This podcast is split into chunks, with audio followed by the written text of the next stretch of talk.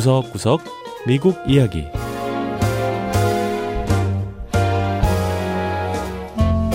미국 곳곳의 다양한 모습과 진솔한 미국인의 이야기를 전해드리는 구석구석 미국 이야기 장량입니다.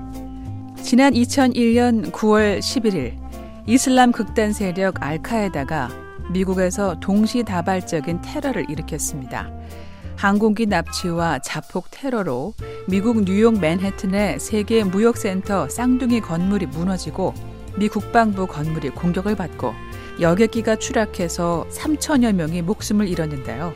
9.11 테러 17주년을 맞아서 세계 무역센터 지하에 있던 지하철역이 다시 문을 열었습니다.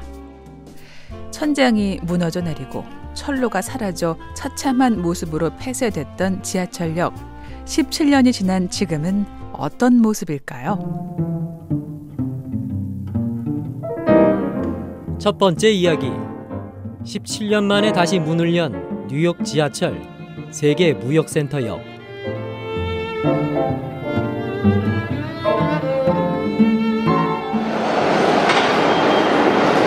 9.11 테러 17주년을 며칠 앞둔 지난 9월 8일 WTC 코틀랜드 역으로 첫 번째 열차가 들어옵니다. 사람들은 환호와 박수로 재개통을 축하했는데요. 현장에 함께한 뉴욕 시민들은 17년 만에 이 역에 기차가 다시 정차하게 됐다는 사실이 믿기지 않는다며 기뻐했습니다. 9.11 테러에 참혹했던 사건을 기억하고자 역의 이름은 무너진 월드 트레이드 센터의 약자 WTC를 넣어 WTC 코틀랜드 역으로 재탄생했습니다. 역은 또 흰색 대리석으로 만든 모자이크로 장식되는데요. 유명 예술가 앤 해밀턴의 작품으로 모자이크에는 미국의 독립선언문과 유엔의 세계 인권 선언문이 새겨져 있습니다.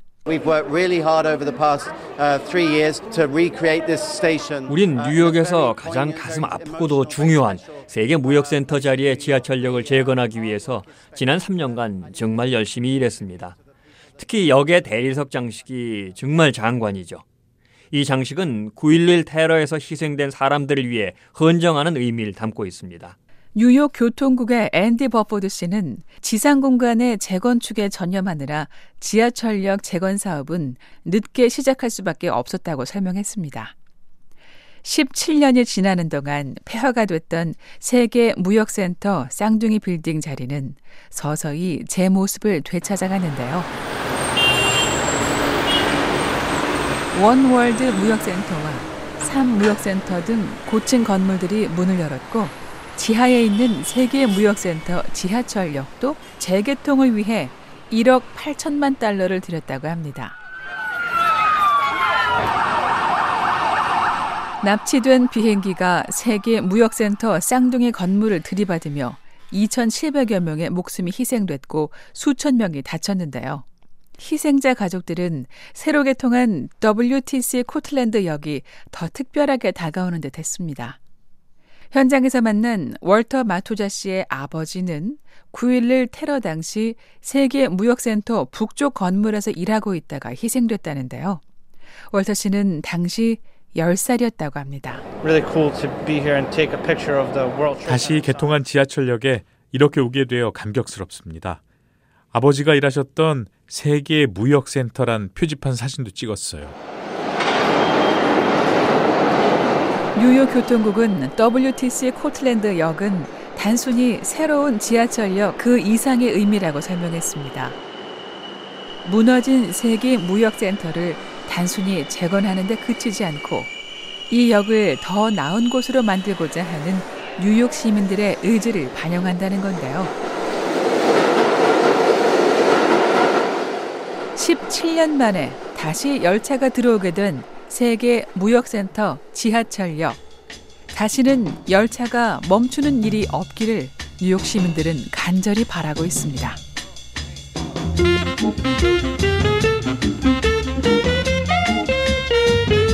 두 번째 이야기. 유리잔으로 만들어내는 환상의 연주.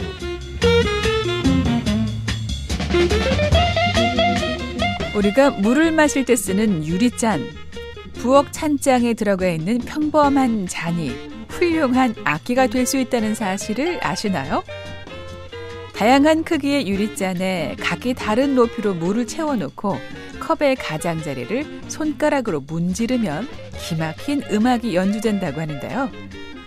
미국 버지니아주 알렉산드리아에 가면 환상적인 유리잔 연주 솜씨를 선보이는 노신사가 있다고 합니다.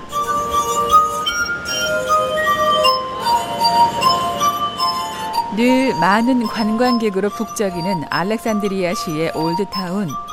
거리의 한쪽에서 베토벤의 환희의 손과 선율이 들려옵니다.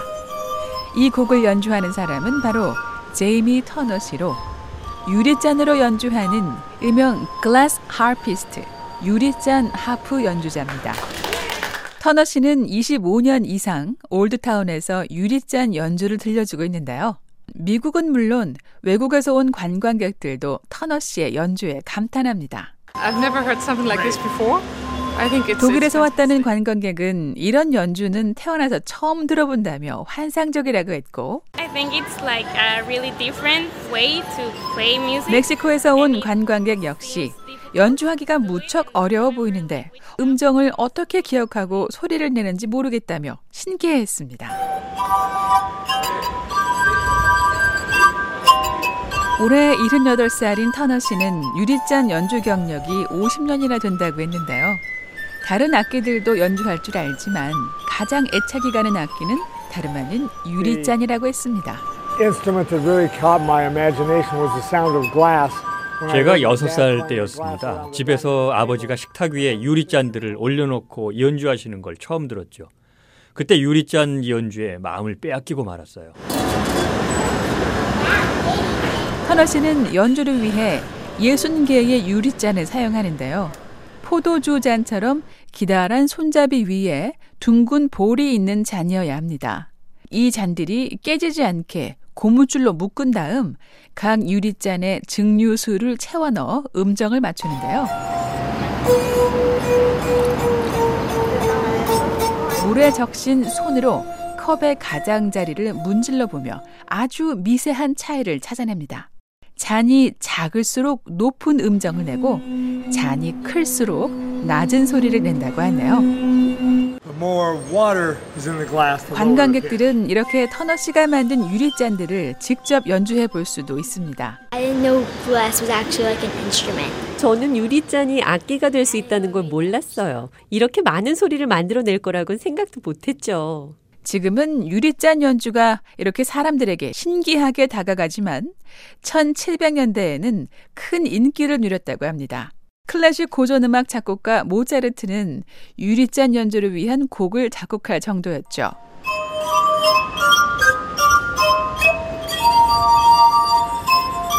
터너 씨는 유리잔으로 클래식 음악은 물론 영화 음악, 재즈까지 다양한 곡을 연주하는데요.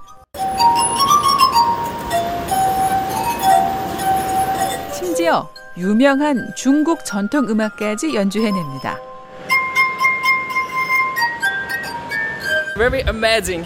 중국에서 온 관광객은 유리잔 연주로 자국의 음악을 듣게 돼 놀랐다며 엄지 손가락을 치켜 세웠습니다. 다른 악기 연주자들처럼 터너 씨는 유리잔 연주를 생업으로 삼고 있고 유명 오케스트라와 협연을 할 때도 있다고 하는데요. 하지만 현재 유리잔 연주자들이 너무 적다며 안타까워했습니다. I think it's gaining in popularity. A lot of people have seen me on YouTube. 그래도 유리잔 연주가 점점 인기를 얻고 있는 것 같습니다.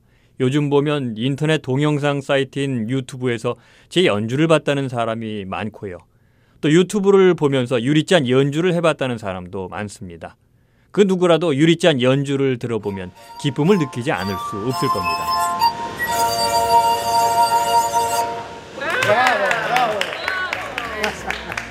터너 씨는 따라서 다음 세대가 유리잔 연주에 관심을 갖고 명맥을 이어주길 바란다고 했습니다. 네, 구석구석 미국 이야기. 다음 주에는 미국의 또 다른 곳에 숨어 있는 이야기와 함께 여러분 다시 찾아오겠습니다. 함께 해주신 여러분 고맙습니다.